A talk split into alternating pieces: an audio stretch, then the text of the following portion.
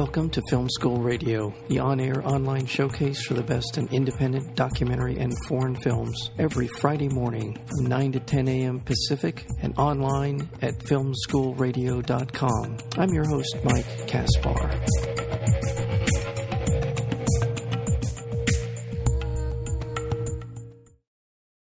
Hell on Earth, The Fall of Syria and the Rise of ISIS is uh, a film that was uh, co directed by Sebastian Junger as well as Emmy Award winning uh, producing partner Nick Quested. And uh, it chronicles uh, Syria's descent into an unbridled chaos that, allow, that has allowed the Islamic State, better known as ISIS, in Syria, Iraq and Syria. The film follows as the peaceful anti government protests of the Arab Spring turn into an armed uprising against the despotic regime of Syria's President Bashar al Assad, opening the door to a dangerous new enemy. And we're going to leave it there because we want to get into our discussion with the co director of Hell on Earth, The Fall of Syria and the Rise of ISIS, and that's Nick Quested. This is a terrific film, and, a, and a, for a lot of reasons, but one of which is that we seem to know a lot about Syria, but not really. Like we hear about it all the time and it's something that is obviously a huge issue going on in the world.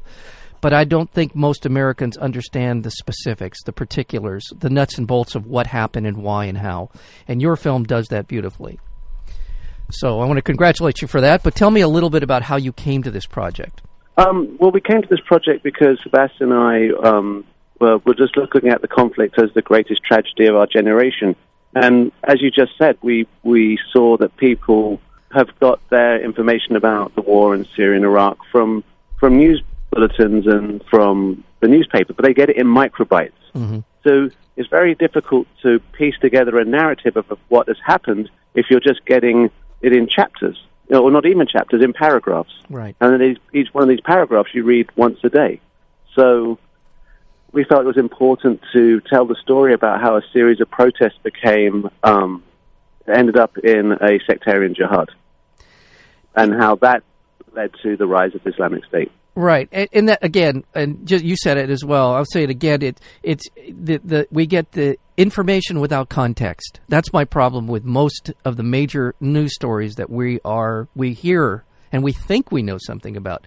But again, so often it lacks context. And a, a film like yours, Hell on Earth, does that beautifully. And um, n- now you your directing producing partner here is Sebastian Junger. People will know of his work from uh, some, uh, and you work with him on such films as uh, Restrepo and Which Way to the Front and others. So, um, uh, was this something that you had? So you you mentioned you. I mean, how long in the process of getting to to to Syria uh, did it take when once you decided you wanted to move forward to to uh, with the with the with this film? Well, we started with um, it was a group. This film was made by a group of people um, because it's so broad, and we took we cast our net so wide to find the the very little pieces that we needed to um, make the film.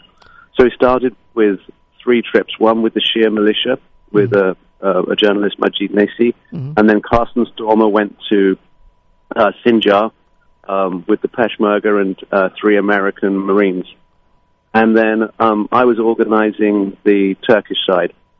Um, so we were we were pretty much off the races from the very beginning. It was like um, Nat Geo, National Geographic commissioned the film. Yeah. Um, the, Tim and Tim Pastor and Courteney Monroe were enormously supported from the very beginning. Matt Renner, head of production, was was exceptional. We've had some difficult circumstances through the making of the film.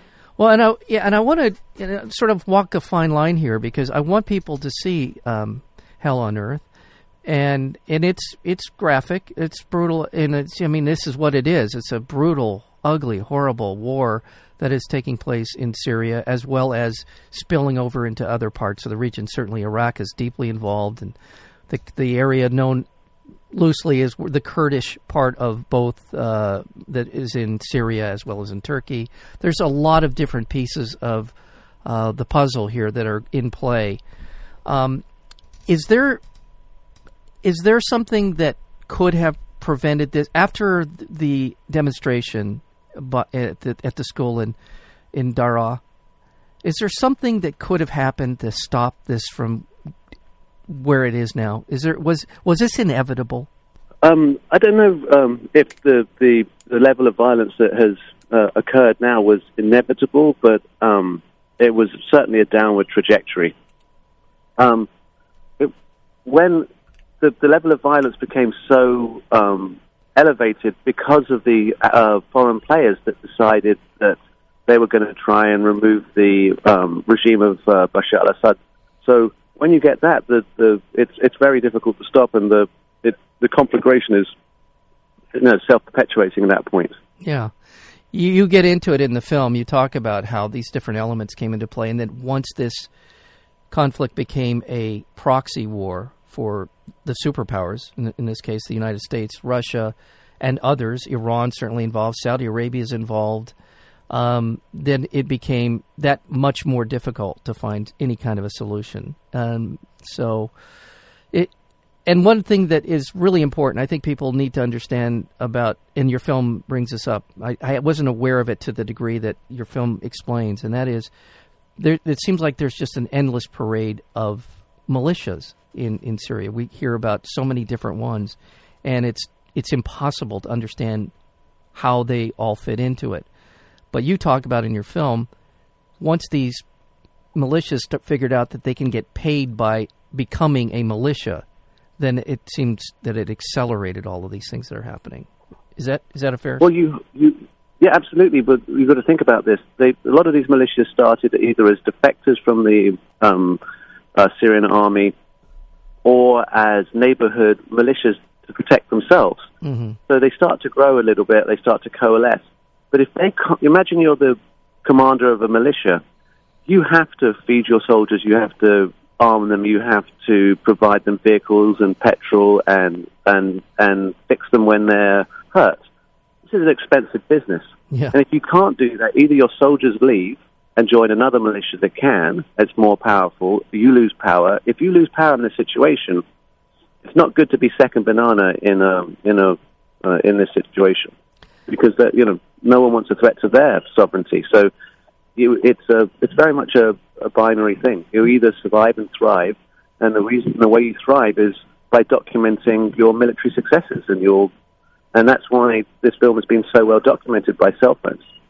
Yeah, and uh, people were actually documenting their military successes. Yeah, there you go. But it makes the the issue of resolving this so much more difficult because now there's a lot of people with sort of a vested interest in continuing to fight. Yes, oh, absolutely. We're speaking with uh, Nick uh, Quested. Uh, he is the co-director of the film, along with Sebastian Junger, of the film called Hell on Earth, The Fall of Syria and the Rise of ISIS. It is, as you mentioned, on National Geographic Channel. It and this is a terrific documentary. Again, I my, my hats off to you for laying it out in, in ways that uh, um, we can understand and uh, and understand a much better understanding of why and where we're going with this as well.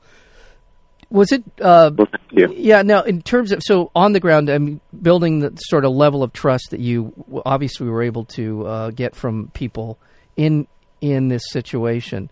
Um, and then you have a you have a pretty wide range of people here uh, the the experts on our side let's say the Americans it's not a what I, what's good about your film is it it it's you get a full spectrum of opinion and perspectives uh, I'm obviously you cultivated that in this film well we had an excellent team of researchers and I had an excellent network of fixers that helped me put this together we took a lot of trips to the region um, to to build trust and to, to really understand. I mean, it's very lots of people have made films about this conflict, and I don't know if they spent as quite as much time as as this team did, um, really in the weeds of the of the um, of the conflict. Yeah, you said you in the press notes you went through a thousand hours of footage, and that my God, that alone. Yeah, we shot a lot of footage. Oh we had um, we shot a lot of footage. We had a big edit team as well.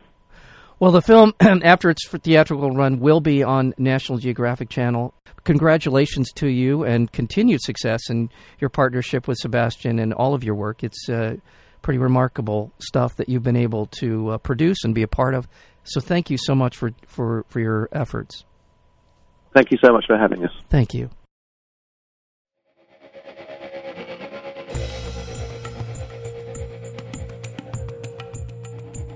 You've been listening to Film School Radio, the on air online showcase for the best in independent documentary and foreign films. You can find out more about the program at filmschoolradio.com. I'm your host, Mike Kaspar. Thank you for tuning in, and we'll see you next week with another edition of Film School Radio.